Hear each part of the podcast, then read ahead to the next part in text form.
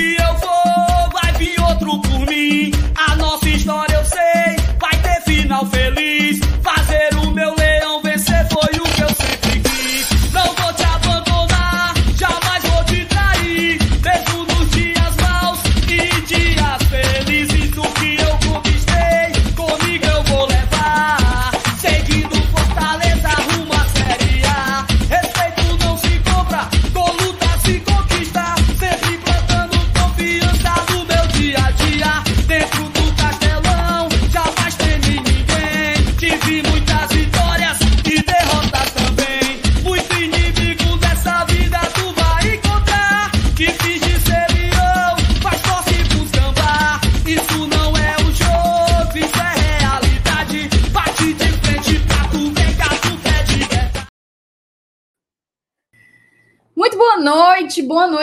boa noite, meninos, meninas e menines, viu? Seja bem-vindo a mais um pós-jogo aqui no GT, pós-jogo de Palestino 1, Fortaleza 2, Fortaleza 2, Palestino 1. É, Eu sei que muita gente vai estar aí um pouco na bronca com esse segundo tempo. De fato, a gente vai precisar falar um pouco sobre ele. Mas eu acho que o que marca essa partida é o fim da fase de grupos. O Fortaleza encerra essa fase de grupos com cinco vitórias e apenas aquele tropeço para o Estudiantes de Mérida, né? Eu acho que chegar a mais uma vitória contra o Palestino no Chile faz com que a gente sinta mais uma vez, parece que você fica remoendo aquela dor, né? Sinta mais uma vez aquele resultado adverso contra o Estudiantes de Mérida na Venezuela, mas a, a vida tem dessas e, e vamos olhar para frente, né? O Fortaleza conquista, portanto, no mínimo aí a terceira melhor classificação, a terceira melhor, o terceiro melhor lugar, né? Nessa fase de grupos da Sul-Americana, e isso dá para a gente alguma vantagem na definição dos manos de campo, tanto nas oitavas como nas quartas. Na semifinal fica um pouco mais difícil, mas ainda está pendente aí, né, dos resultados de São Paulo e de News. Ontem, para quem acompanhou nossa live, vai saber que basta um empate do São Paulo e uma derrota do News para a gente conseguir retomar esse primeiro lugar. É difícil? É, dificílimo, mas ainda há chances, né? Por hora, a gente fica aí com esse terceiro lugar. Ai, Thaís, o, o Defensa e Ju- Justiça também pode chegar em 15, em 15 pontos. Pode, mas aí ele precisaria ganhar assim, de uns 7 a 0 para poder tirar todo o saldo que o, que o Fortaleza conseguiu construir, né? Mas é isso. Eu vou te convidar a deixar teu like, deixa o teu like, a gente vai aqui, ó, até umas horas. Enquanto vocês estiverem com a gente, a gente vai até umas horas aqui falando desse jogo, falando do que vem por aí, em termos de Copa Sul-Americana, essa que é uma das nossas grandes expectativas da temporada. Também vou te fazer um convite, tá? Ousado, porque é final de mês, mas vai ser um convite. Manda pra gente o. Meu Deus, o Menines ficou. gerou polêmica, né? Minha gente, levem a vida de uma maneira mais leve, sabe? De boas, ó. De boas. Fazer um convite para vocês. Manda o superchat da vitória, manda o superchat da classificação. A gente vai ficar muito grato se todos vocês puderem contribuir com o nosso trabalho, contribuir com a manutenção da nossa produção de conteúdo, tá certo? Eu vou chamar a vinhetinha aqui, ó, só para a gente fazer, né, dentro dos conformes e vocês vão conhecer a bancada.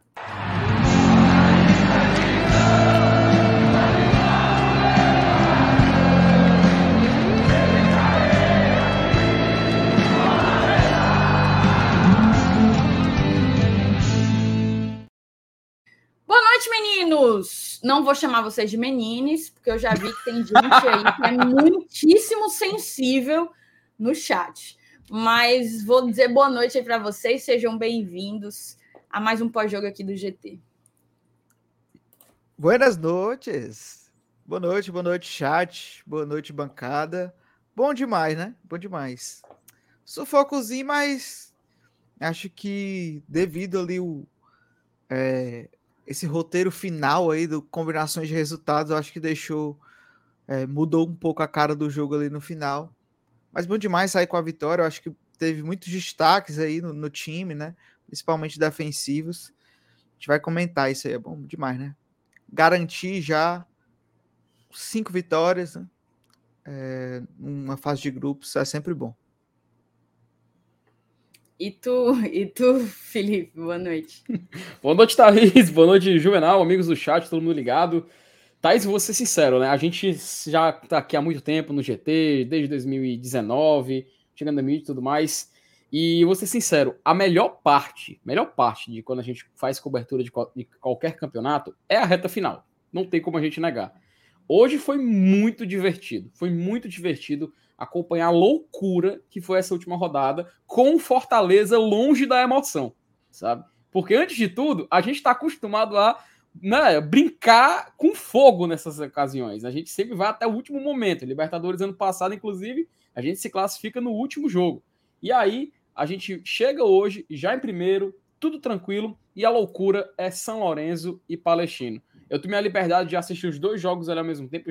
Acabei chegando, infelizmente, na metade do primeiro tempo ali, perdi um pouco do começo do jogo, mas já coloquei ali duas telas, comecei a acompanhar os dois jogos. E que legal, cara. Que maneira é você poder viver uma competição sul-americana, você poder viver um campeonato como esse. E aí a gente acompanha uma partida muito boa, né? De se, de se assistir, diga-se de passagem, não só no Chile, mas também a partida lá na Argentina, onde o São Lourenço se classifica na Bacia das Almas. Um gol do Palestino mudava tudo. Palestina que passava e o nosso querido São Lourenço acabaria ficando na Navios, mas aí o time do Papa acabou fazendo gols em sequência, foi uma loucura, virou o jogo, depois fez 3x1, 4x1. Fez aí... um milagre, FT? Rapaz, digamos que pode, pode ter acontecido uma interferência divina, viu, meu querido Juvenal? E aí, cara, a gente chega nesse momento onde já temos algumas definições, tá? Na Copa Sul-Americana. Já temos dois clubes já no pote das oitavas, já temos três clubes no pote dos playoffs. Então vai ser muito bacana, não só a gente falar do que aconteceu, mas falar do que está acontecendo, tá? Porque está em andamento também a última rodada ainda de Sul-Americana e de Copa Libertadores da América. E aí, então a gente pode descobrir, inclusive, se o São Paulo vai para o pote 2 do, dos playoffs, ou vai para as oitavas. Muito provável de ir para as oitavas, porque o time, o time do São Paulo ele tá com uma vantagem muito grande, cara, pro Tigres. Ele tá com oito gols de saldo na frente. E aí, o Tigre jogando no Morumbi tem que tentar tirar isso. Então, praticamente, a gente pode já cravar que o São Paulo está nas oitavas de final. Né? A gente não pode dizer oficialmente, mas o São Paulo também está nas oitavas e o Tigre, muito provavelmente da Argentina, vai jogar o playoff. Enfim, vai ser bacana a gente, enquanto fizer a live, comentar sobre isso. Mas o fato é que a gente tem que falar da vitória do Fortaleza, que foi muito bacana também acompanhar hoje, né? Cara, eu acho engraçado, ó o Nailton, ele foi um que se incomodou, se incomodou com o Menines, que claramente foi uma brincadeira, eu não costumo falar assim. Ele se incomodou porque ele disse que não existe na língua portuguesa, tá? E aí o cara me mete um tapada, que é um vocativo, sem colocar a vírgula antes do tapada. Eu vou te ensinar, Nailton. No caso, você que é um enorme defensor da língua portuguesa, tu coloca assim, ó, é por conta que não existe na língua portuguesa, vírgula, tapada. Aí, no caso, tu vai levar um bloco pelo tapada, mas pelo menos tu vai estar tá escrevendo certo. Sigou? Vamos seguir adiante, tá? Tem uma ruma de, de mensagem aqui pra gente pois ler. vai comendo a tua, viu? Vai comendo a tua merenda. Ó, eu marquei aqui o último da Aline Holanda. Se vocês puderem ir marcando a partir de então, ficarei muitíssimo grata, tá? É... Vamos começar com o superchat, tá? Começa logo Opa. com o superchat. Boa. Boa noite, GT. Todo grande time começa com um grande goleiro. João Ricardo, gigante. Crispim jogou bola. E aí, renova com o homem ou não renova? Bora, Leão. Abraços. Obrigadão pelo superchat, Marcelo. E eu concordo 100%. Para mim, João Ricardo, um dos grandes destaques do jogo. Na verdade, já venceu. É um dos grandes destaques da temporada, né? Ele pegou a posição para si e tem sido o nosso alicerce, digamos assim, né? um porto seguro, um lugar de segurança aí para que a nossa engrenagem ela ela funcione. Vamos seguir, passar adiante. Moçada, quem mandar Pix, sem querer, eu tive um problema, sabe? o meu celular, ele descarregou e por alguma razão meu carregador tá dando como se tivesse molhado, aí não tá reconhecendo. Então eu tô sem celular. Portanto, não vou ver o Pix, mas eu confio na honestidade de vocês. Então vocês mandam aí, bota assim, eu mandei Pix. E aí eu, inclusive o Pete, que de vez em quando manda, de vez em quando não, vou ser correta aqui. Em toda vitória ele manda o da promessa, Pix, se você mandar Pix para a gente da promessa, mande aqui mensagem para eu poder para eu poder fazer a lembrança, tá certo? Vamos embora. Mariana Lima, ô oh, coisa boa é ter goleiro. Boa noite, saudações tricolores. Toma meu like, GT, de graça, ó. Faça que nem a Mariana, deixa o seu é like ó, na maciota, sem nem insistir muito. Esdras Senna, Leão, já classificado, nem precisava de tanto esforço. Venceu, tá bom demais. O Esdras ainda completou. Eu vi o Saulo na transmissão. Vocês viram eu o Saulo? Também, eu vi, Pô, eu, vi, eu perdi essa, cara. Tava, tava vendo o finalzinho do São, né? E eu acho que o Saulo estava logo atrás dele. Isso, mas, mas eu não cheguei a ver o Saulo. Eu vi, eu vi, eu vi. Diz Todo que o homem tirou 933 quilos das costas, viu? Tu é doido. Tá, tava emocion... Ele tava emocionado, Juvenal? Tava, e ele tava exatamente como a Thaís falou, ele tava com uns três pesos amarrados para ele não sair voando, que o bicho tava voando, viu? Minha é bom demais. tá bem levezinho, vai voltar leve. Ele vai assistir o jogo no Maracanã, sábado, vai? Ele disse que ia, cara. Que vai, que vai ele falou, vai ele falou que ia. Então vai ser. É, que ele, que ele complete a missão, né? Deus me ouça, é Ave Maria. Nossa Senhora, que eu escute. Evaldo Miranda, boa noite, amigos do GT. Mais uma vitória. Vamos por mais.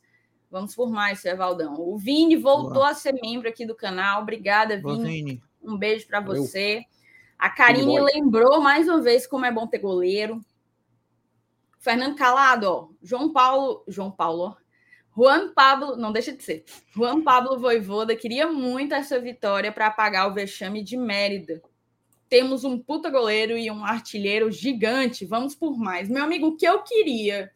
O que eu queria que Juan Martin Lucero fizesse gol nesse Chile, vocês não estão, vocês não têm ideia não, viu? E o homem foi lá e cravou para matar os choros chorinos de raiva, viu? Hoje os choro-chorinos não dormem. Seguir, ó. O Aurélio Silva, o Saulo passou na transmissão do jogo, todo engorujado. Deve estar tá frio lá, pô. Tá frio. É. Nem sei como, como é que tá a temperatura. Vou até procurar aqui. Ele, ele falou com a gente, eu acho que ele falou que tava 12 agora. Antes tá 11 jogo, né? graus. Né? Tá 11 graus, mas assim, certo? Quando eu fui pro jogo no Uruguai contra o Maldonado, tava frio também. E não é fácil, não, tá? Assistir jogo no frio, você. Ele disse parado. que estava mais. Ele disse que estava mais, mais frio do que o Uruguai. Pois é, não, já não era fácil. Minha nossa então, senhora, imagina. Entendam aí a galera que estava mais assim, inerte, porque não é fácil, não. O Paulo José, João Ricardo, muito seguro, goleiraço. O Wesley Senna classificado e com 500 mil dólares no bolso. Não é 500 mil dólares, tá, Wesley? É 100 mil dólares ou Isso. 500 mil reais. No caso, cada Isso. vitória dá esse prêmio, né? Rafael Ribeiro, no caso, 500 mil dólares, que ele quer dizer são as cinco vitórias, né, da gente. Talvez é, seja ser, isso. As cinco é, vitórias daria os 500 mil dólares, que dá aí os seus 2 milhões e meio só de vitória. Bom o Rafael Ribeiro, eita, que parece que não era o Saulo que impedia gols do Fortaleza no exterior. Eu sabia que ia ter dessa. Eu sabia, mas eu vou, assim, em minha defesa, primeiro, eu sou muito pé quente aqui, tá? Eu tava no jogo do, do Tupi, que a gente subiu. Não, mas aqui ninguém tá falando que aqui é o problema, não. Não, eu sou o pé quente, ponto. Agora, o Saulo precisou de cinco chances para ver um gol. Eu só tenho quatro. Eu só, só fui quatro só, vezes. Não, Thaís, é. só, eu só fui quatro apenas. vezes. Então eu ainda tenho a quinta para igualá-lo. Então é, não sejam precipitados. Eu ainda okay. tenho como recuperar isso aí. Tem. O Anderson Carlos, nos últimos três jogos, Brasileirão e Sul, o Fortaleza venceu todos com menos posse de bola, menos finalizações, menos passes completados. O que vocês têm achado desse Fortaleza menos propositivo e mais reativo, apesar dos resultados. Anderson, eu vou segurar teu superchat, tá? Meninos, por favor, não, não por engano, não, não desmarquem Opa. aqui o dele. Beleza. Eu vou deixar. Opa, tem gol. Tem gol, tá? Na Libertadores, o River Plate faz 1 a 0 no Strongest e o Sporting Cristal só precisa de um gol para assumir a liderança do grupo e o Fluminense ficar em terceiro, podendo ir para a Sul-Americana. Ainda durante a live vamos saber o resultado disso aí, tá? Caramba, rapaz. Ficar de Cara, olho, de olho. eu não sei se eu desmarquei aqui algumas coisas. Acho que eu desmarquei algumas coisas, ó. Sem querer, porque eu fui deixar o do, o do Anderson, mas segue a vida, segue a vida. Aqui a mensagem, por exemplo, deixa eu ver, da Ana Luísa, ela bota assim: acho que o esquema não ajudou o Fortaleza no segundo tempo. O Palestino foi com tudo para poder respirar. Crispim foi bem pelo gol, mas ele não segura aquela lateral esquerda. Vamos para frente. O Rony Batista botou assim: ó, boa noite, amigo. Jogo movimentado. E quem queria mais o resultado foi mais atrás. Mas nos seguramos bem e conseguimos sair com a vitória. Agora teremos uma folga de Sula. É isso aí, o Fortaleza folga na semana em que for rolar os playoffs, né? Isso dá para a gente uma, uma maior tranquilidade para trabalhar em cima do Brasileirão. A gente que, como estamos fora né, da Copa do Brasil, já teríamos aí também a semana da Copa do Brasil, das semifinais da Copa do Brasil, para descansar e treinar tudo direitinho. O Henrique Sobrele ele coloca aqui: se alguém for mandar algo para a Thaís ou perguntar, mande carta, porque ela talvez responda mais rápido, porque se for o WhatsApp, o prazo é de seis meses a um ano. Conhece, eu né? com 155 mensagens hoje, nesse momento eu devo estar com as 130, mais ou menos, por aí eu vou baixando, uma hora eu vou conseguir zerar, mas é bizarro, porque eu fui responder algumas pessoas e tinha gente, assim, de junho de 2022 não respondido, entendeu? Então, peço desculpa a o meu status do WhatsApp é dizem que eu sou ruim de WhatsApp. Hoje, quase que eu mudo para dizem que eu sou péssimo em WhatsApp. Mas eu deixei o ruim mesmo. Vamos seguir. Não, não tirem, não desmarquem aí o superchat do Anderson para a gente conversar mais tarde. Eu marquei essa mensagem da Cris porque antes de lê-la, eu já tinha pensado exatamente nisso e eu ia falar povo se doendo por uma besteira dessa. Só os filhos do professor Pasquale online. Perfeitamente. A linha... Mas a gente sabe que não é pela língua portuguesa. É, a gente sabe coisa. bem por que que é. Ei, Thaís, ó, tô aqui no ponto. você olhar aí, tem uma imagem do Saulo lá no. no... bote aí, bote aí, bote aí, bote aí. Aqui. Segure é, aí. É muito bom, imagem. muito bom, muito bom. Ó, Macho, minha nossa senhora. Tomara que não dê um copyright, né? Boa noite, meu povo. Um beijo, Thaís, Felipe, Juvenal. Que loucura a noite de hoje. Futebol tem dessas, tem dessas mesmo. Muito bom. Márcio Oliveira, estou botando meus filhos para dormir. Estamos ouvindo o GT. Manda um abraço para eles. Boa. O Benício, Boa. o Benjamin e o Bento. Um beijo para todos, tá? É o BBB, um né? o trio BBB. Para o Bento, para você também, Márcio. Boa, boa. Boa noite. Valeu. Valeu. E obrigada pelo superchat, tá? Superchatzinho aqui do Dudu. Eduardo também mandou. Tá aí, já merendou, jantou e tomou café da manhã. Hum, tudo a seu tempo. Amanhã eu vou querer merendar bem direitinho. Ei, Thaís, o que me pegou foi que a, a foto era um, um, ursinho de pelúcia. Era o quê? Um ursinho de pelúcia, o avatar. Aí era? Nossa Senhora. Josué Barbosa, Crispim no meio, no meio campo, joga muito. Não sei se hoje, depois do gol, ele vai meter um na bio assim. Ala, do Fortaleza. Será? Tem gol, Será? tem gol? Gol do Fluminense. Ok. Passar adiante, ó. O Dorelan Ponte Lima, grande Dorelan, botou aqui, ó. Boa noite, amigos. O que me deixou triste nesse jogo foi como Fortaleza conseguiu sumir de campo sem nenhuma explicação. O ponto positivo é que agora temos um goleiro. É assim, foram dois tempos muito distintos, né? Em termos de, de desempenho, em termos de. Até o próprio Palestino também estava buscando, né? O Fortaleza, e, e, nem é que o Fortaleza jogou a mesma coisa que o primeiro, e o Palestino quis mais e botou a gente contra a parede? Foi porque o Fortaleza realmente baixou demais o ritmo, a rotação e, e sumiu de fato do jogo. Isso. A gente vai analisar isso. O Dedé Cervejeiro, boa noite, jovens. Ligados aqui na live com o Cadu e Ítalo. É o Lion, não tem jeito. Um grande abraço para o Cadu, para o Ítalo. Ei, Cadu e Ítalo, agora vocês entrem aí, pelo menos no, no YouTube de vocês e deixem o like também. Porque é verdade, é três verdade. pessoas assistindo são três likes. Perfeitamente. E o resto aí também, todo mundo que está acompanhando, a gente está quase Um abraço para o Dedé, para o Cadu e para o Ítalo. O Ian Guedes disse que mandou um pix, ó. Se o Fortaleza ganhasse hoje, era sinal para casar. Irei. Olha aí. Olha aí. É. Ô, Ian, mande aqui para gente o nome da, da consagrada. Mande aqui para gente, para gente desejar uma, só, uma só boa coisa, união, um bom só, só uma coisinha, fale aí se você já tinha feito o pedido ou não. É, porque pode ser, né, que ele esteja 10 anos noivo, pode ser isso também. É, aí pode se ser, for para fazer o pedido, eu, eu, mando o link para você, para você entrar aqui na live e você fazer o pedido. Perfeitamente. O Esdras Senna mandou de novo. Hoje não dá para assistir a live, vou assistir no gravado. Boa noite para vocês. Já deixei o like. Pois é, Esdras, Boa. quando você estiver assistindo no gravado, você manda a mensagem, você manda o, o comentário, viu? Assistindo no gravado.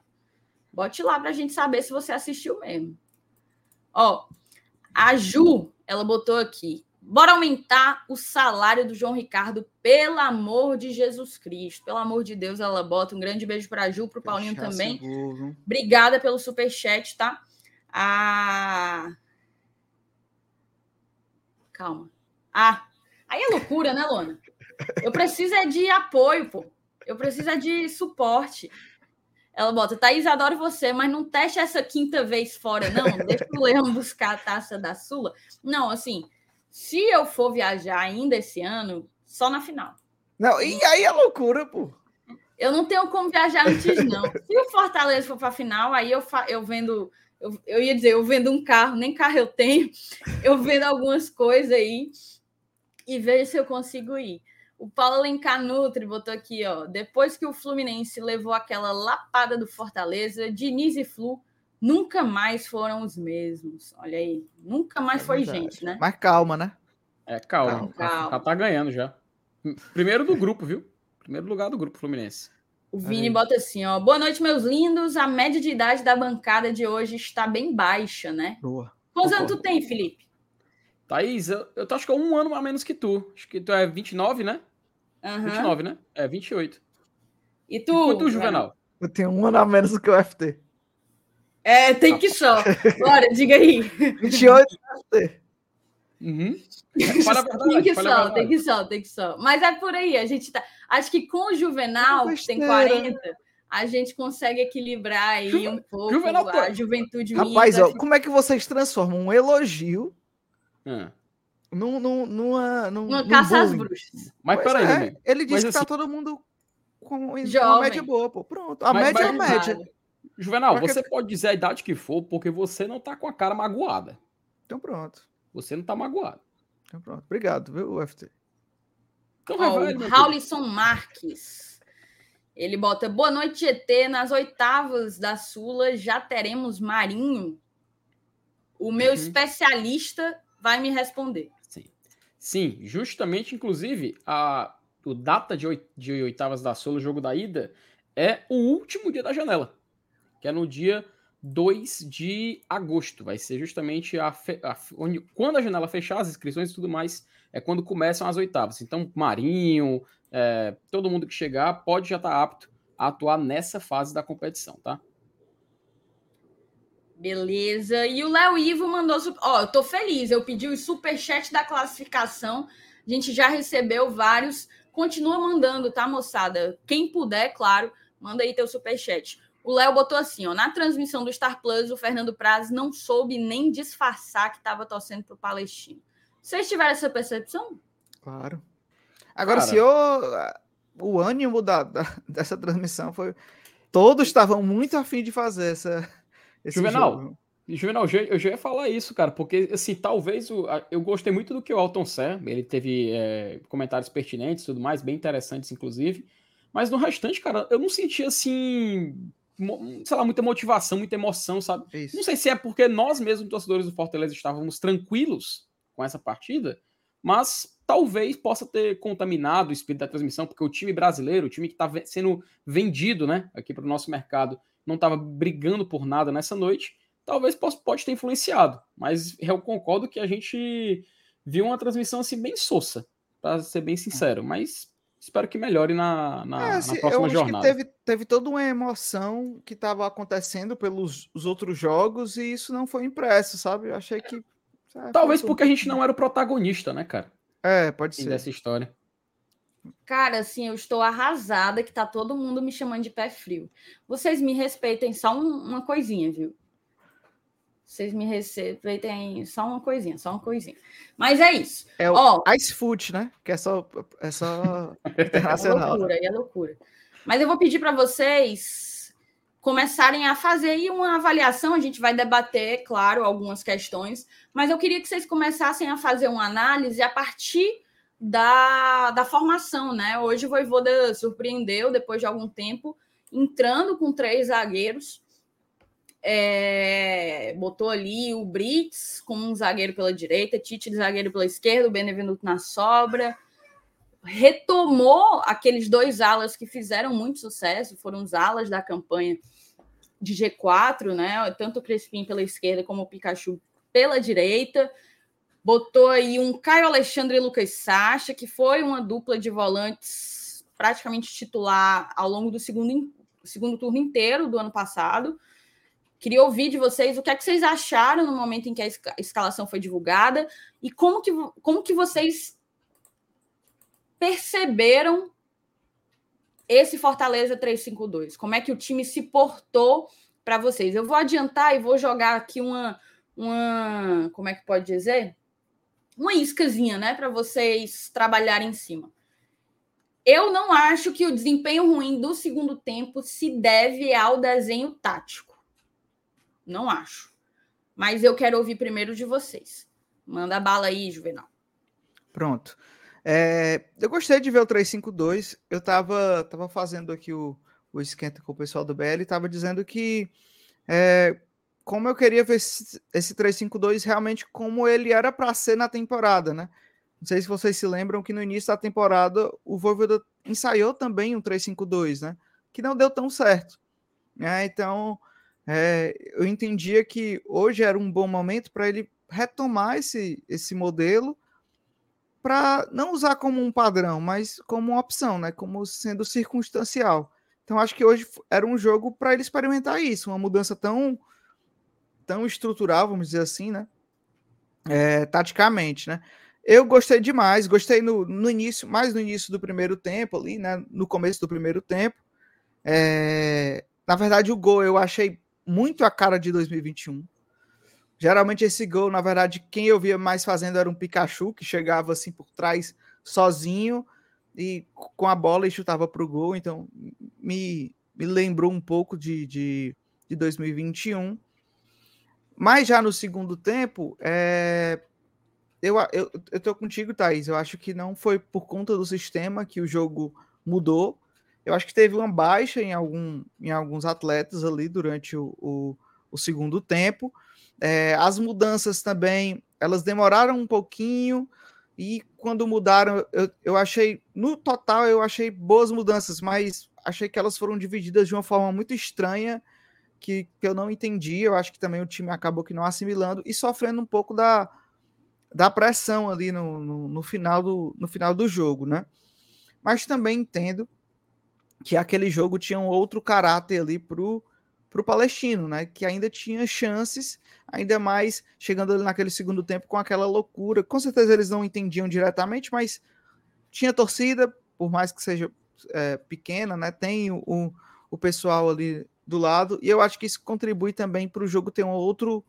Um, um, uma outra postura, né? Então acho que o, o Palestino até buscou isso é, me surpreendeu, eu não sabia que o Palestino ia, ia se impor tanto, eu esperava, esperava mais o Fortaleza nesse sentido, mas os momentos em que a, a defesa foi acionada, eu acho que a gente respondeu muito bem. Né? Então a gente falou muito bem aqui do João Ricardo, que pô, foi gigante, assim. Eu conto eu, de lembrança, assim, umas três defesas, assim, bem difíceis que o, que o João fez hoje. Então, ele foi fundamental, mas também destacar é, os zagueiros, né? Benevenuto fez uma outra boa partida. Sim, Benevenuto, que até com a saída de bola, teve, teve alguns momentos ali que ele meio que se empolgou e tal, e não acertou tão bem, mas não comprometeu. Mas principalmente eu acredito que no primeiro gol, a jogada começa por ele. Começa de uma saída de bola do Benevenuto, indo ali quase até o meio-campo, e ele dá aquela, aquela bola que é bem característica dele também, lembrando 2021, enfiando assim. E aí eu acho que depois o Caleb toca para o lado e, e o Crispim chega chutando, se eu não é, se eu não estiver enganado. Então, gostei muito do Benevenuto, ele foi muito bem defensivamente, foi muito bem também construindo, como um jogo de três zagueiros pede, né? Então, acho que ele saiu muito bem. Brits também estava muito bem, apesar de um cartão meio besta ali que ele, que ele toma, mas também foi muito bem. Gostei também muito da partida do Pikachu, eu achei que o Pikachu fez uma boa partida também. Nada fenomenal, mas te, deu uma assistência, né? Pikachu aí que se isola no número de assistências no elenco, é, com oito, oito, se eu não me engano. Até anotei aqui.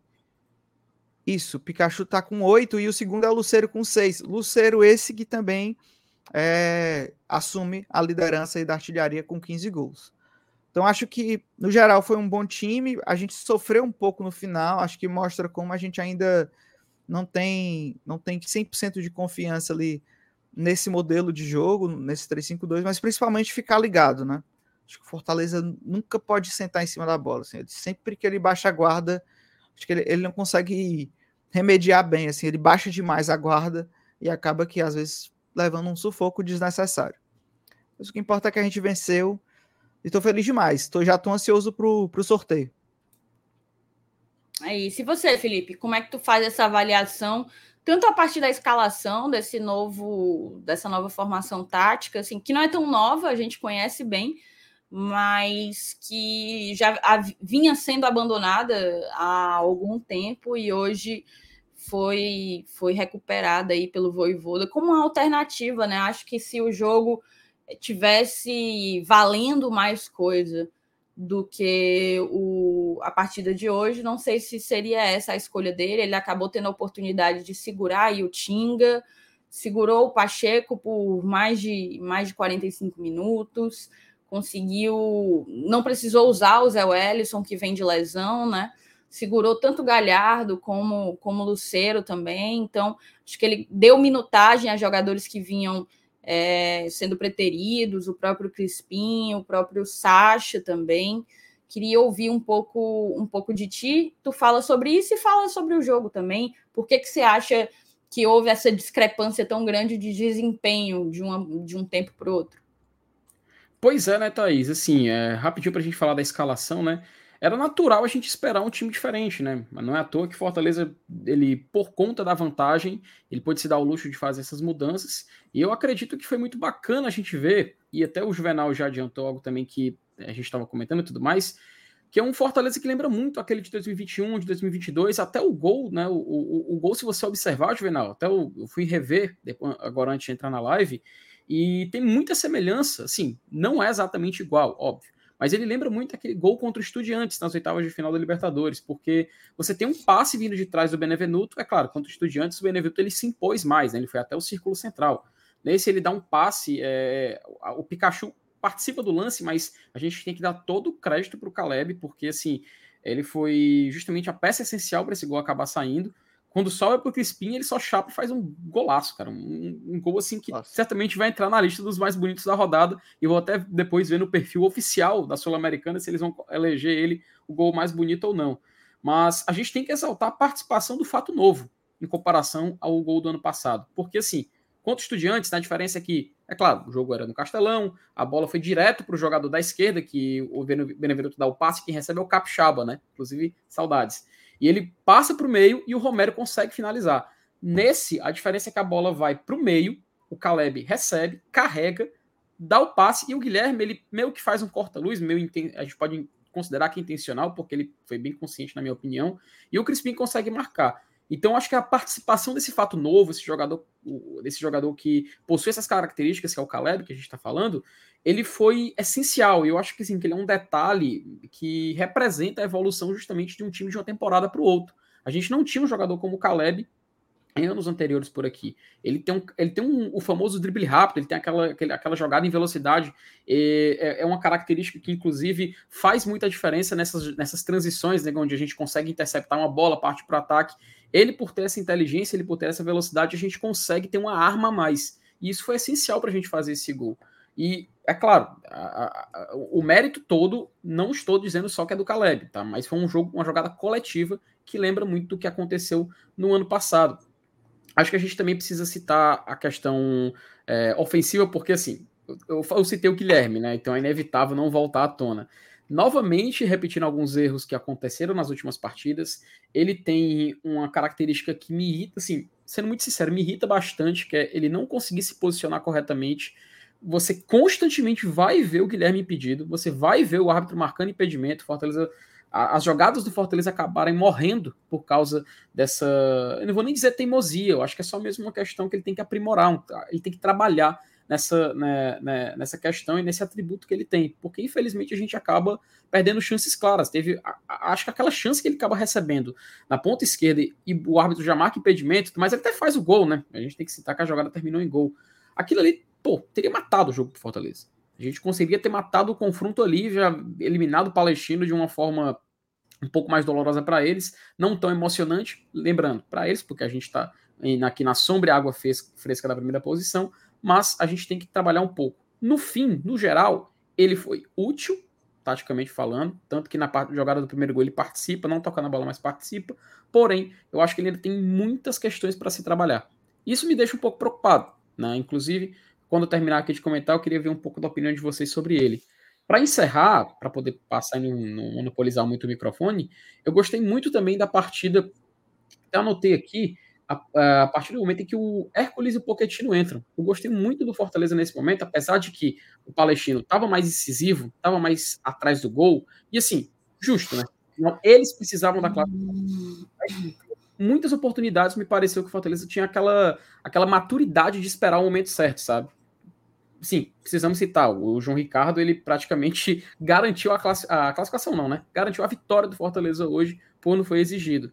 Mas eu gostei desses dois jogadores. E eu acredito que quando a gente estiver num momento é, de mais intensidade, onde se peça um pouco mais de dedicação, de é, empenho, que a gente, um jogo onde não esteja já somente para cumprir tabela, eles possam fazer um bom trabalho. Do mais, no geral, eu acho que esse Fortaleza, essa formação utilizada, esses jogadores escolhidos e tudo que o Voivoda acabou fazendo na partida de hoje, mostrando que a gente é um time que está começando a ganhar uma maturidade desse tipo de situação. Uh, a gente sabe que o roteiro do jogo, ele por muitas vezes acaba, se der só colocar aqui para carregar aqui, porque agora o notebook está com o 10%. A gente sabe que o Fortaleza precisa de uma, de uma certa maturidade em episódios como esse. Uh, eu lembro muito bem, sabe, Juvenal, e Thaís e amigos do chat, do ano passado, quando muitas vezes o Fortaleza ele tinha um jogo que aparentemente estava ganho e a gente acabava entregando, né? A gente até tem várias lives do GT onde a gente cita esse, esse problema do Fortaleza que acabou sendo solucionado por uma mudança tática do próprio Voivoda e de alguns jogadores que acabaram chegando, mas nesse jogo de hoje eu não vejo uma similaridade tão grande. Por que, que eu estou dizendo isso? É, enquanto eu assisti o jogo, estava comentando e tudo mais, eu ficava olhando o grupo de apoiadores do GT, alguns outros grupos do Fortaleza que eu participo, e eu vi muita gente assim, pegando ar, acho que posso definir assim, se irritando por causa que o Fortaleza estava facilitando o jogo para o Palestino. Eu não enxerguei dessa forma. Se a gente, inclusive, for olhar os números, realmente o Palestino teve uma, uma aplicação muito maior no segundo tempo. É só você olhar o número de finalizações que eles triplicaram, né? E finalizações finalizações no gol foram 8 a 0 comparar o primeiro com o segundo tempo.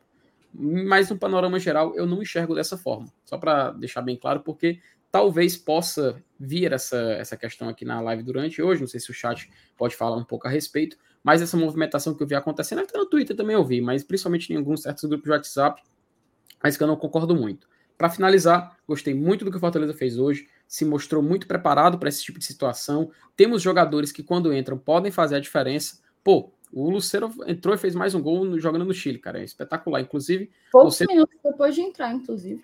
Pois é. E assim, Thaís, olha que legal. 34 jogos na temporada, 15 gols e 6 assistências. Ele participou em 21 gols. Ele participou diretamente de 21 gols na temporada até aqui. É um monstro. Lembrando que em muitos desses jogos ele foi reserva também.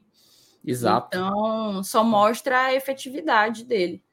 Óbvio, uhum. as expectativas pelo Luceiro eram altíssimas, mas eu acho que, diferentemente do que alguns estavam querendo estavam querendo sugerir, eu penso que ele segue sendo um, um pilar do nosso time e para mim tá atendendo a minha expectativa.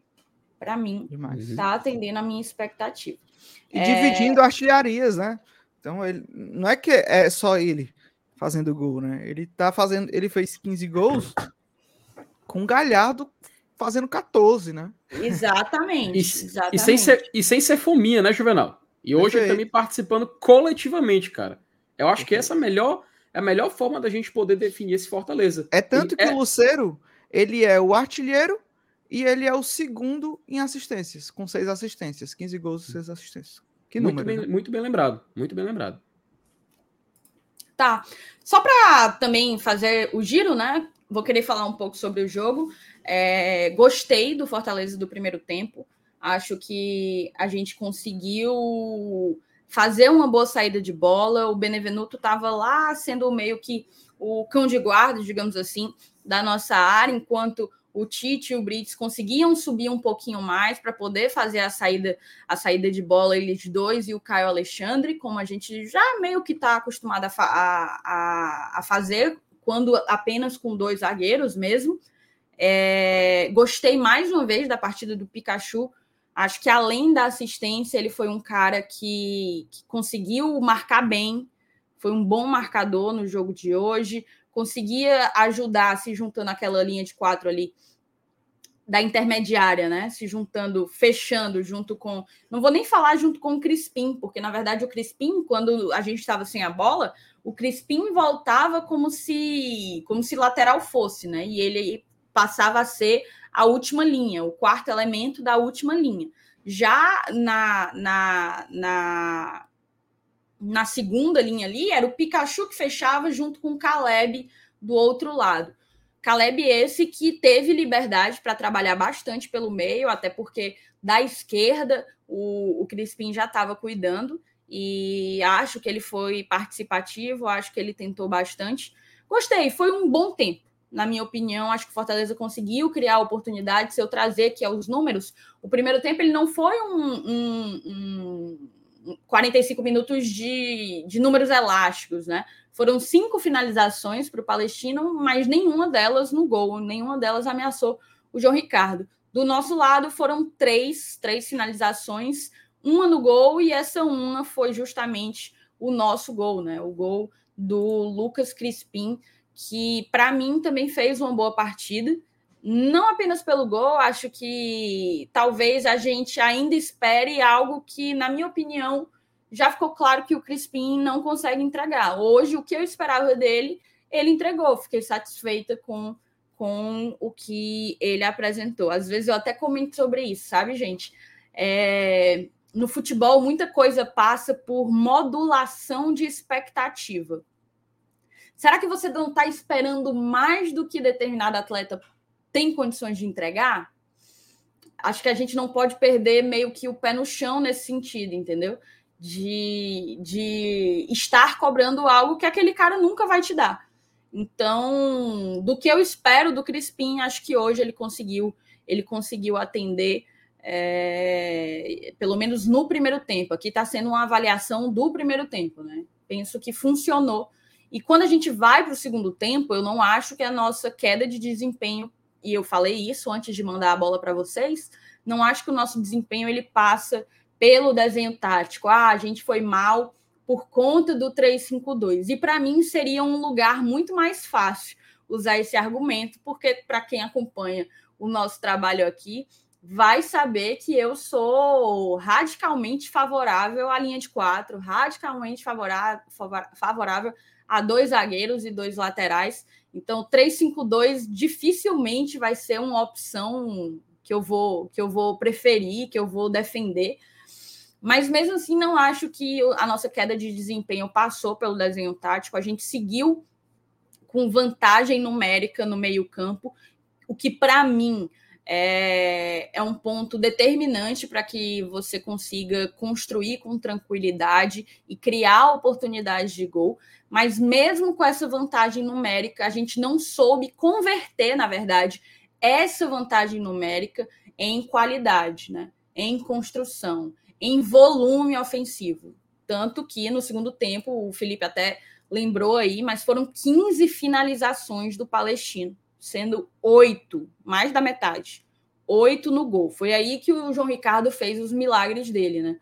É, enquanto, enquanto o Palestino finalizava 15 vezes, oito delas no nosso gol, a gente só finalizou duas, é, uma delas no gol, e essa, uma, essa única no gol foi justamente também o, o gol do Luceiro, né? Então a gente teve aí duas finalizações do gol, dois gols.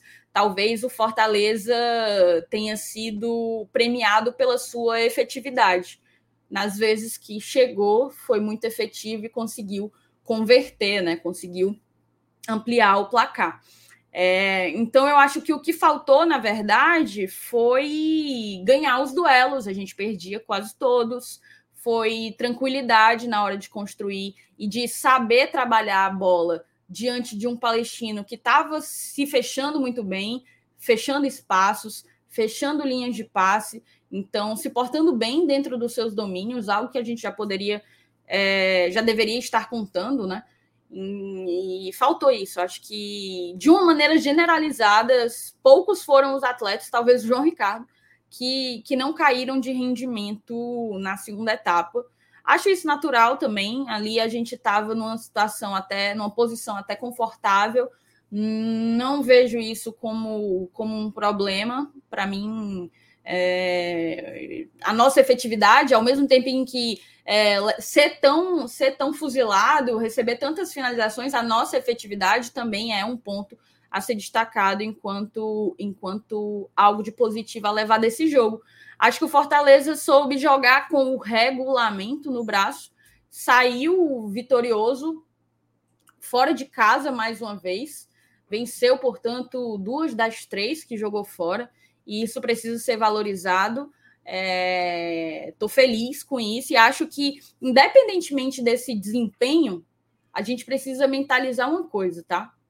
O Fortaleza vem de três vitórias, depois de um momento um pouco conturbado ali antes da data FIFA. A gente retorna com mais gás e emenda, né, em placa três vitórias e mais que isso, a gente consegue aí uma classificação que já existia, mas agora a gente está é, passando a calcular aí a questão das campanhas gerais e da repercussão delas no, na definição dos manos de campo. Acho que o saldo é muito positivo do jogo de hoje, certo? Eu vou fazer aqui uma, uma leitura, mais ou menos. Meninos, eu não estava nem lendo, ó. Ah, tá. Não, já foi feito. Vou ler aqui algumas mensagens, porque a gente tem que dar uma continuidade e vai ter que falar aí do, do superchat do, do Anderson, tá? Que eu não esqueci dele, não. A, a pergunta foi muito boa. Ei, Thaís, antes da gente, da gente ir, eu queria só mostrar o nosso Aquilo querido é? Saulo Alves. Ah, bota aí. Meta ele, meta, meta, meta o chefe. Tem duas imagens, tem duas imagens. O pobre, ó. Do lado dele, o doutor Clorô. Nosso é Clorodoc. Todo encuru... encurujadinho. Tem como dar zoom não nisso aí? Tem, ora não tem. Já já eu vou mostrar outra. Peraí, macho, deixa eu fazer um macho, negócio melhor. Ei, só preocupado, viu? Ei, preocupa, preocupado. É, esse, é, é, esse aí ele já tava a contando, cara, a... né? Os. Meu amigo, isso e aí é quando... é quando... Isso aí foi ele vendo o árbitro dar seis minutos. Puta que. Não, não. Peraí, peraí, hora, bota isso Hora aí, do gol do Palestino.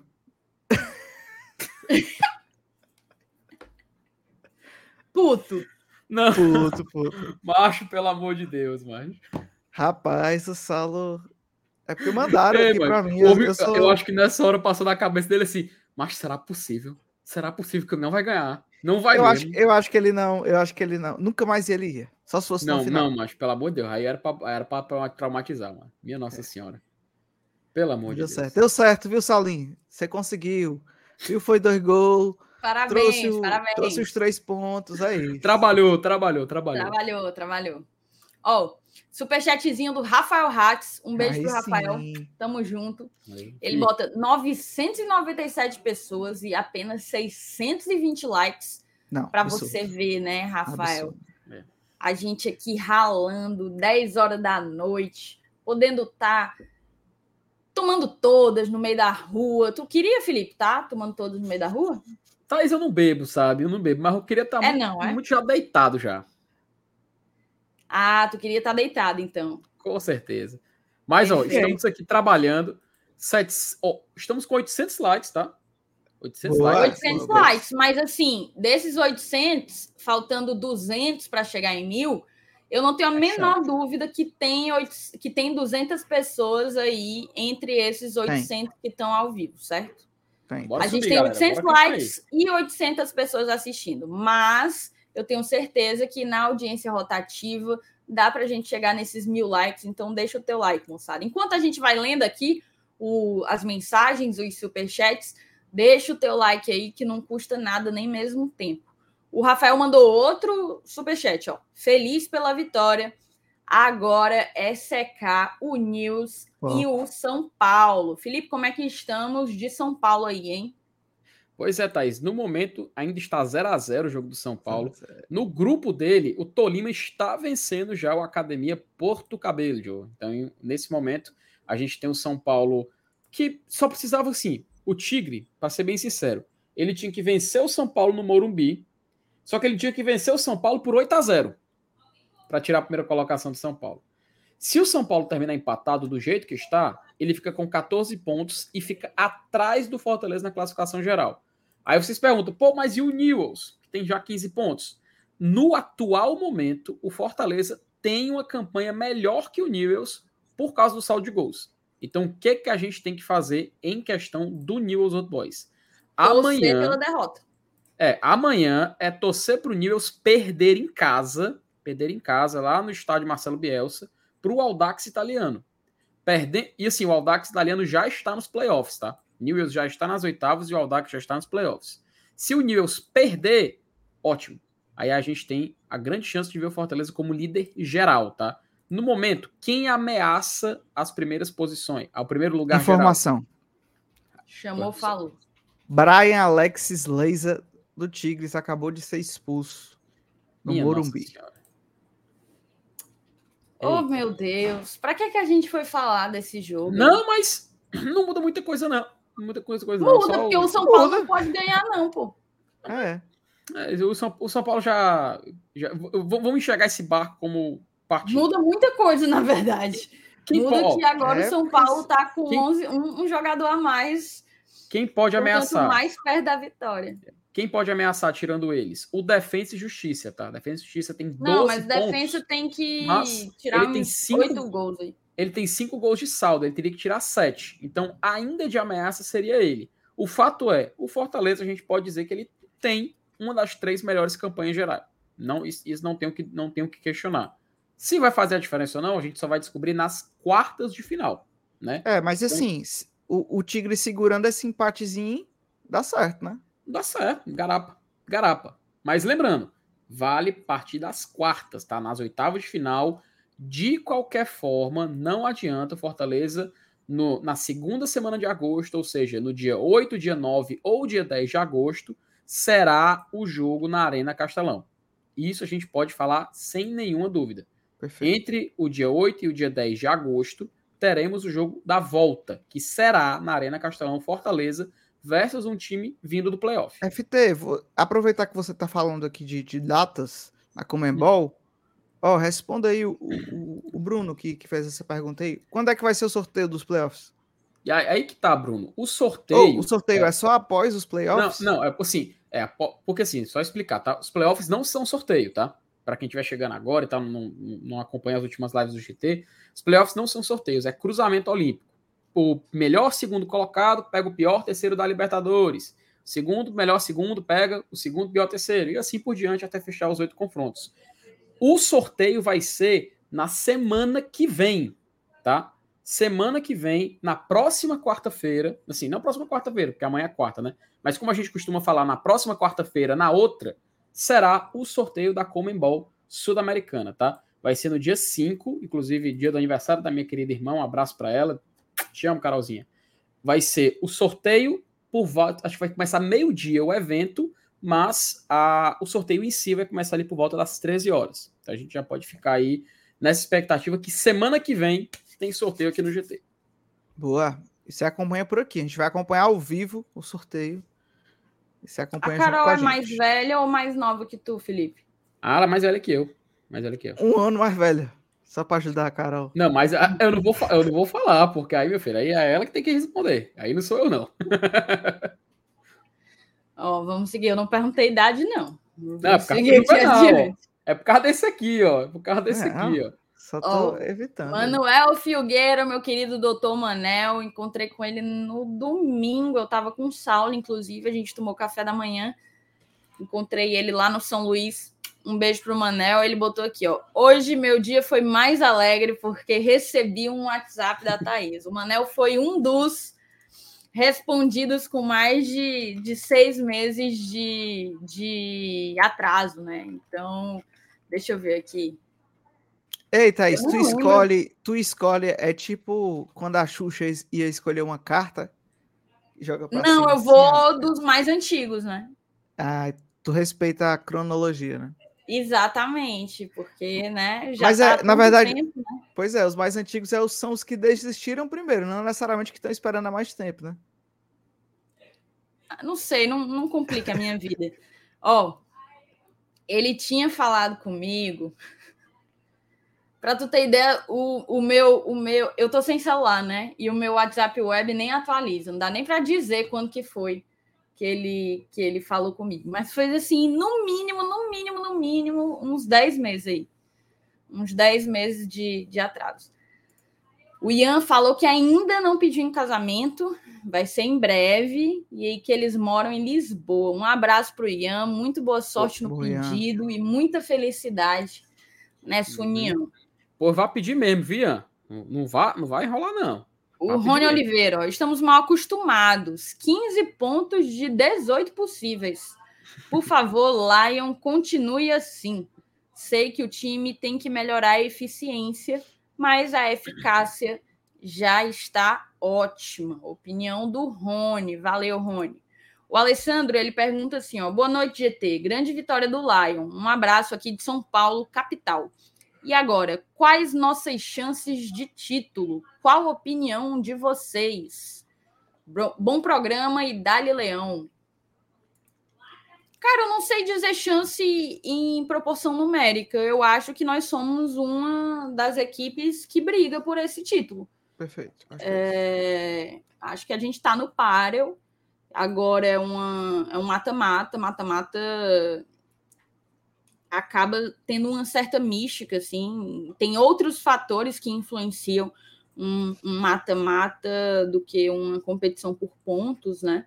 Por pontos corridos. Então é aquela coisa. O mata-mata ele acaba por diminuir um pouco as discrepâncias, é, não só técnicas como financeiras também entre os times. Diminui totalmente? Não, nem um pouco mas acaba dando uma pitadinha de, de, de como é que eu posso dizer emoção nesses Isso. confrontos. Então é um outro estilo de competição, né? É, exato. É só, é só outra coisa. É só para olhar. Inclusive, do... também é outro tipo, é outro estilo de, de jogo, tá? É de outro jogo, jeito de se encarar o jogo, exato. Inclusive, é só olhar para o ano passado, cara. A gente viu o próprio Ceará, que acabou sendo rebaixado, chegar na quarta de final. O São Paulo, que não tinha um time muito bom, chegar na, semi... na final, inclusive, né? Perdeu o Atlético Goianiense, né? Vale. O Goianiense foi semifinalista, eliminado. Inclu... Cara, o Goianiense foi maluco. Ele ganhou o jogo da ida da semifinal e perdeu na volta, né? Depois a galera não quer falar dos mandos, mas e, e tem um detalhe, cara. O Melgar ainda foi semifinalista no passado. Melgar, sabe? Melgar que, inclusive, pelo, pelo que eu tô vendo aqui na Libertadores, está voltando para a Sul-Americana para jogar os playoffs. E só tem um detalhezinho que eu acho que eu acabei esquecendo de citar anteriormente, mas que vale a pena. Nos playoffs não tem, não tem trava de região, tá?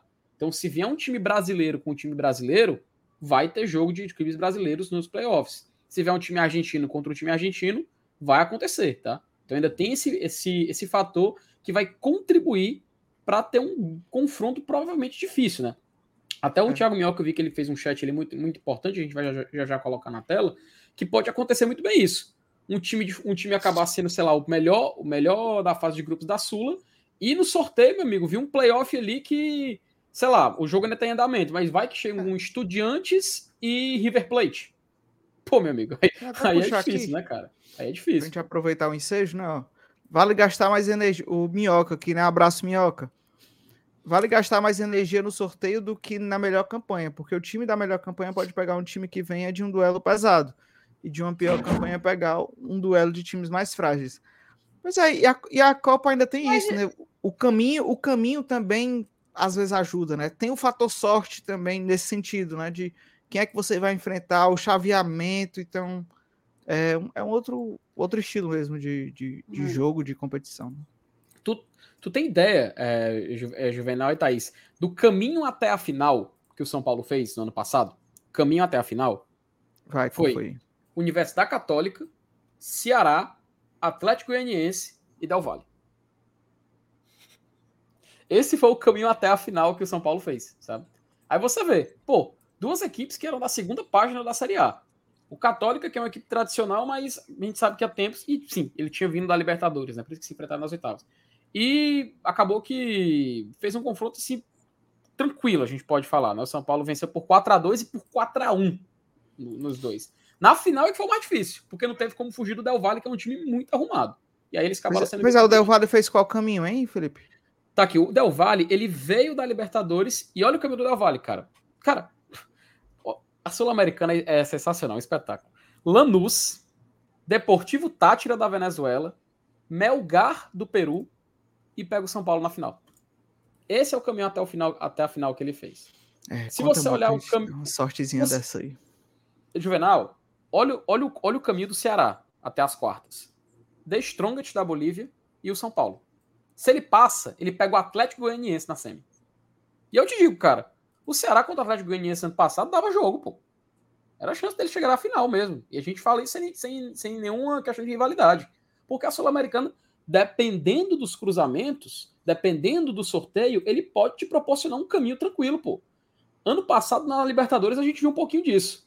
Porque o Atlético Paranaense pegou o Libertar, que esse ano vale a pena. Eu vi que tem um chat que eu separei para falar sobre. Não, não está sendo a mesma equipe, é um futebol diferente. E a gente pegou logo o Estudiantes, meu amigo. Foi complicado. Então, realmente, muito depende do sorteio. Então, a gente já vai ficar aqui na expectativa para ver quais os times que vão cair para os playoffs. Por isso que até agora eu tô aqui de olho na, na, na, Libertadores. Porque se o Sport em Cristal, que já empatou contra o Fluminense, tá? Tá empatado no Maracanã. Tava perdendo, já empatou.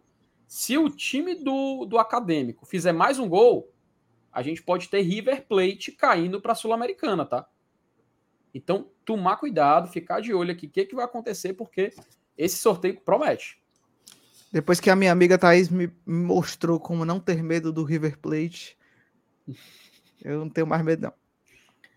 Cara, aqui tá de um jeito esse grupo D aí do River, do Strongest, do Fluminense, do Esporte Cristal, ele, Cristal, ele tá de um jeito que a depender da combinação de resultado, pode ir River e Fluminense, ou, uh, sei lá, Sporting Cristal e Fluminense, ou Sporting Cristal e Strongest, enfim, uma, uma o, misturada o, grande. Tá um... O Strongest, se virar, ele pode passar, pode passar, pode passar Cristal e Strongest, viu? É isso, exatamente, perfeito. Loucura total. Ó, vamos seguir aqui nas mensagens. O. Ah, só ler aqui rapidinho a, a, o superchat do Fabiano. Ó. Boa noite, gente. Pelos adversários que estão vindo até agora da Liberta, qual vocês acham dos que estão vindo para os playoffs até agora? 352, nunca mais. Ele quis dizer, aí ele, ele corrige aqui, ó, dos perigosos que estão vindo da da Liberta para a Sula. A gente pode fazer essa análise amanhã, sabe, Fabiano? Quando. Se bem que nem amanhã vai ter terminado a, as rodadas, mas por hora, digamos assim, se congelasse tudo agora, e aqui falta muito jogo ainda para congelar, mas se congelasse, a gente ia ter Nublense, Nacional do Uruguai, Barcelona do Equador, Sporting Cristal do Peru, Corinthians, Monagas, não sei de onde é. Venezuela. Monagas da Venezuela, Libertad do Paraguai. Que já está confirmado, inclusive. Melgar do Peru, né? Uhum. E só. Dessas aí, eu acho Libertar chatinho, acho Corinthians chatinho. O Nacional do Uruguai também é tradicionalíssimo, pode dar muito trabalho. É, o Barcelona, cara, jogar em Guayaquil, é, é assim, é, é, o próprio Fluminense, inclusive, ele deixou de escapar uma semifinal completamente brasileira por causa de um jogo lá em Guayaquil. O Barcelona é muito forte jogando em casa. Então pode também ter essa, essa chatice, né? Por isso que tudo se depende do que acontecer nessa. No, no, no caminho que o sorteio sortear, né? sorteio sortear, até aqui. Mas acho muito bacana a gente observar porque pode pintar um cruzamento muito difícil. Muito difícil, pelo tanto de equipe tradicional que está caindo para a Sul-Americana até o momento, né? Tá, vou agilizar aqui, ó. A Luana, um beijo pra Lu, botou aqui nitidamente o Crispim e o Sacha estão sem ritmo. O Hércules não entrou bem. Melhores em campo, João Ricardo e Brits. No segundo tempo, o time estava sem pegada. Opinião Mas da Lu. Aquela bola do Brits em que ele tira aquele gol. Caralho, porra. No Cartola dá é, pontos, aquilo ali que o zagueiro faz, tirar a bola ali? Pô, Era deveria, dar, deveria. É um quase deveria, um gol. O que daria, o que perderia ponto é, é a marcação que ele errou no gol do no gol do, do pois é. Palestino. Aí foi ele a... perderia o SG. Foi o, o, foi o erro de marcação dele ou foi do Bené? Eu, eu achei do Brits. Ele deixou Brits? O, o jogador do Palestino se antecipar a ele. Ah, ele ficou para trás. Ele vinha segurando, segurando, segurando o cara. Quando viu, ele ficou para trás, o cara se ah, mandou. Pode crer. O Robson botou aqui, ó. Thaís, analise, por favor. O nosso Leão jogou tranquilo. A proposta de jogo do Fortaleza é essa, há algum tempo. Contra-ataques, marcação, às vezes saída de bola, e no segundo tempo, normal, defesa. Opinião do Robson. E aí a gente entra sobre essa coisa de contra-ataque, marcação. A gente volta. Espero que o Anderson esteja ainda aí na live. Diga aí, Anderson, se você tiver. Agora que a gente vai falar aqui do teu do teu superchat.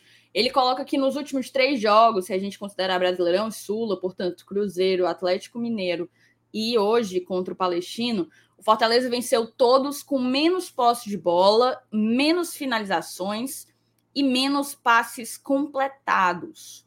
Se eu puder até trazer um, um, um número, né? Na verdade, vou tentar aqui trazer rapidamente para vocês, certo? No jogo contra o Cruzeiro, a gente teve, em termos de estatística, deixa eu colocar, foram 12 finalizações para o Cruzeiro, 10 para a gente, 68% de posse de bola para o Cruzeiro, 32% para a gente, e ele fala de passes também, né? Passes 560, mais que o dobro, 560 passes para o Cruzeiro e 267 para a gente. No fim das contas, jogo 1 a 0 Fortaleza. Isso é futebol. Contra o Atlético Mineiro, a gente teve 42% de posse de bola para o Fortaleza e 58% para o Galo. Nove finalizações Fortaleza, 18 finalizações Galo. E em termos de passes, foram 419 passes Fortaleza, 590 Galo. Hoje, contra o Palestino, a máxima se, se repetiu, né? O Palestino é. teve 59% de posse de bola, a gente 41%, 20 finalizações Palestino, 5 é, Fortaleza, e em termos de passes trocados, foram 465 para o Palestino, 340 para o Fortaleza. E aí ele complementa, né? O que vocês têm achado desse Fortaleza menos propositivo e mais reativo, apesar dos resultados? Vou querer ouvir aí a opinião de vocês. Vou começar contigo, ô Felipe. Depois tu, tu manda aí para o Juvenal, que eu vou fazer o que você acabou de fazer, tá? Juvenal, só completa aí, dá mais, mais um Pronto. golinho aqui, por favor. Perfeito. Não, eu, eu vou, vou responder aqui o Anderson por enquanto. Assim, é, Anderson, eu gosto de. Eu gosto, assim, desse, desse, desse Fortaleza, né? Mais reativo, como você está falando, né? Acho que realmente, é, pela a plasticidade do futebol, ela acaba que caindo um pouco. Mas quando você não consegue, eu acredito que é, o resultado ele não pode ser colocado em xeque é, por esse estilo de jogo, por um estilo de jogo mais propositivo. E eu também discordo que isso seja um, um time reativo, o time do Fortaleza hoje. Eu acho que, é, na verdade, quando você pensa, né, o Fortaleza fez isso propositalmente, né? Ele vem fazendo isso propositalmente justamente porque ele vem tendo algumas baixas no elenco, algumas deficiências mesmo, que ele não consegue impor, às vezes, ali um, um jogo é, mais propositivo ou mais ofensivo, né? Então não é todo jogo que você vai conseguir isso. Eu acho que o Voivoda encontrou o, o, o ponto. O ponto certo onde, pô, aqui eu, não adianta eu sacrificar o meu resultado a favor de um estilo de jogo. Não, eu vou sacrificar um pouco do estilo de jogo e ganhar esse resultado, pegar os três pontos e ter mais tranquilidade para trabalhar melhor, né? Então, é, eu, eu gosto, eu gosto. Eu, na verdade, eu acho um time muito inteligente, eu acho que é um outro tipo de futebol, né? Um time muito inteligente, que entende, tem uma boa leitura de jogo, tem uma boa leitura do adversário, tem uma boa leitura do momento e se ajusta ali dentro daquela partida para ganhar o jogo. Então, acho, acho isso um ponto bem positivo. Isso é difícil, a gente, a gente tende a achar, às vezes, né? ainda mais nós que vimos aquela é, temporada icônica ali de 2021, que era o Fortaleza em quarto lugar, jogando uma bola super ofensivo, super propositivo. E acho que isso não se perdeu, acho que isso ainda a gente ainda carrega no nosso DNA. Tá aí, hoje a gente viu isso no, no, no primeiro gol, né? Mas é, com a temporada de 2022 e aquele susto que a gente levou no Brasileirão, mostrou que a gente também tem que tem que ter inteligência, né? tem que ter inteligência. Acho que tem um, time, Felipe, que demonstra muito bem isso, e é o time do Abel Ferreira, do Palmeiras. Tem jogo que o Abel ele é completamente inteligente, pô. ele só vai ali pelo resultado. Né? Isso é um time que, por exemplo, em Copas, geralmente, quando você tem um treinador que tem esse perfil de jogar e se adaptar muito bem a um jogo de um adversário, geralmente tende-se a, a, se destacar um time desse em Copas, né?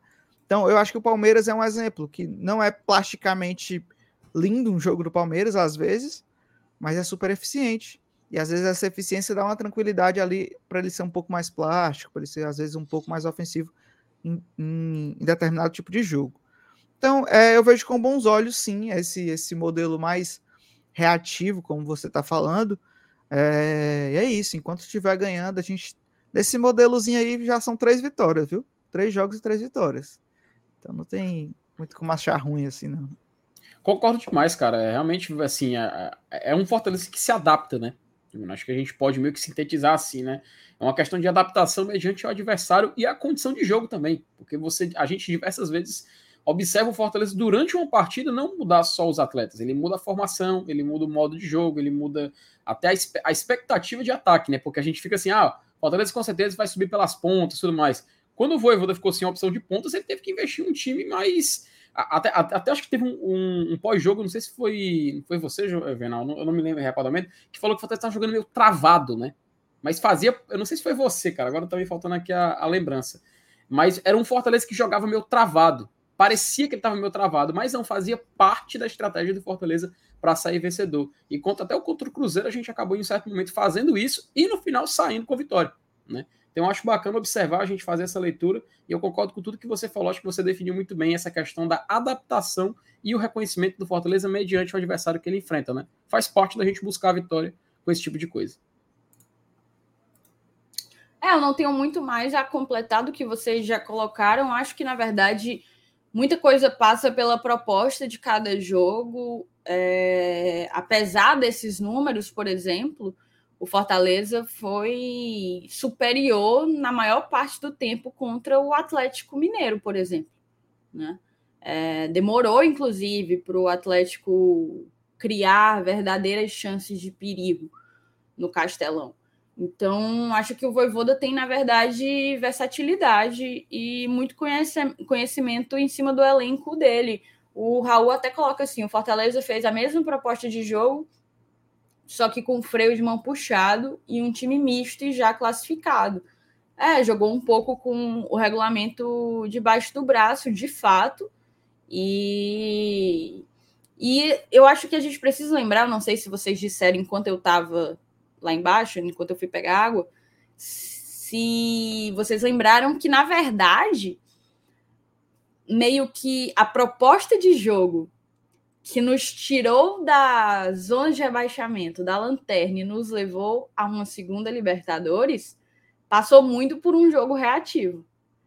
É aquela coisa, o Fortaleza tem que dar, precisou dar, né, um passinho para trás para lá na frente acabar dando dois, três para frente. Então, acho na verdade que o Voivoda ele tem muita propriedade em cima dos atletas que estão à sua disposição, ao ponto de conseguir manejar muito bem essas, essas diferentes propostas, né? Nem sempre é com menos com menos posse de bola que a gente cria menos chances. Pelo contrário, você pode ter menos posse de bola e mesmo assim ser o time mais perigoso do, do, do confronto. Não que esse tenha sido o caso hoje. Hoje a gente teve menos passo, menos posse de bola, menos finalização e o segundo tempo inteiro foi do, do salvo o gol do Luceiro, foi do, do Palestino, né?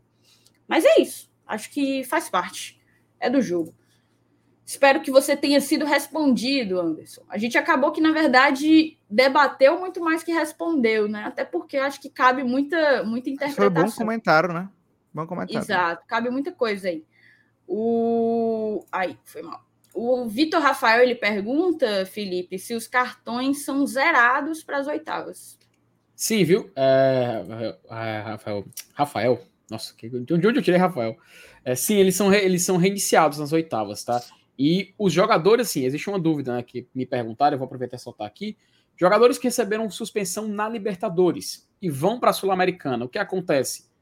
Continua como se estivesse disputando a mesma competição. Ele tem que cumprir a suspensão ainda naquele ano, na outra competição Comembol que ele estiver, tá? Então, os cartões não ficam acumulados, exceto se você levar um terceiro amarelo ou um vermelho nessa última rodada.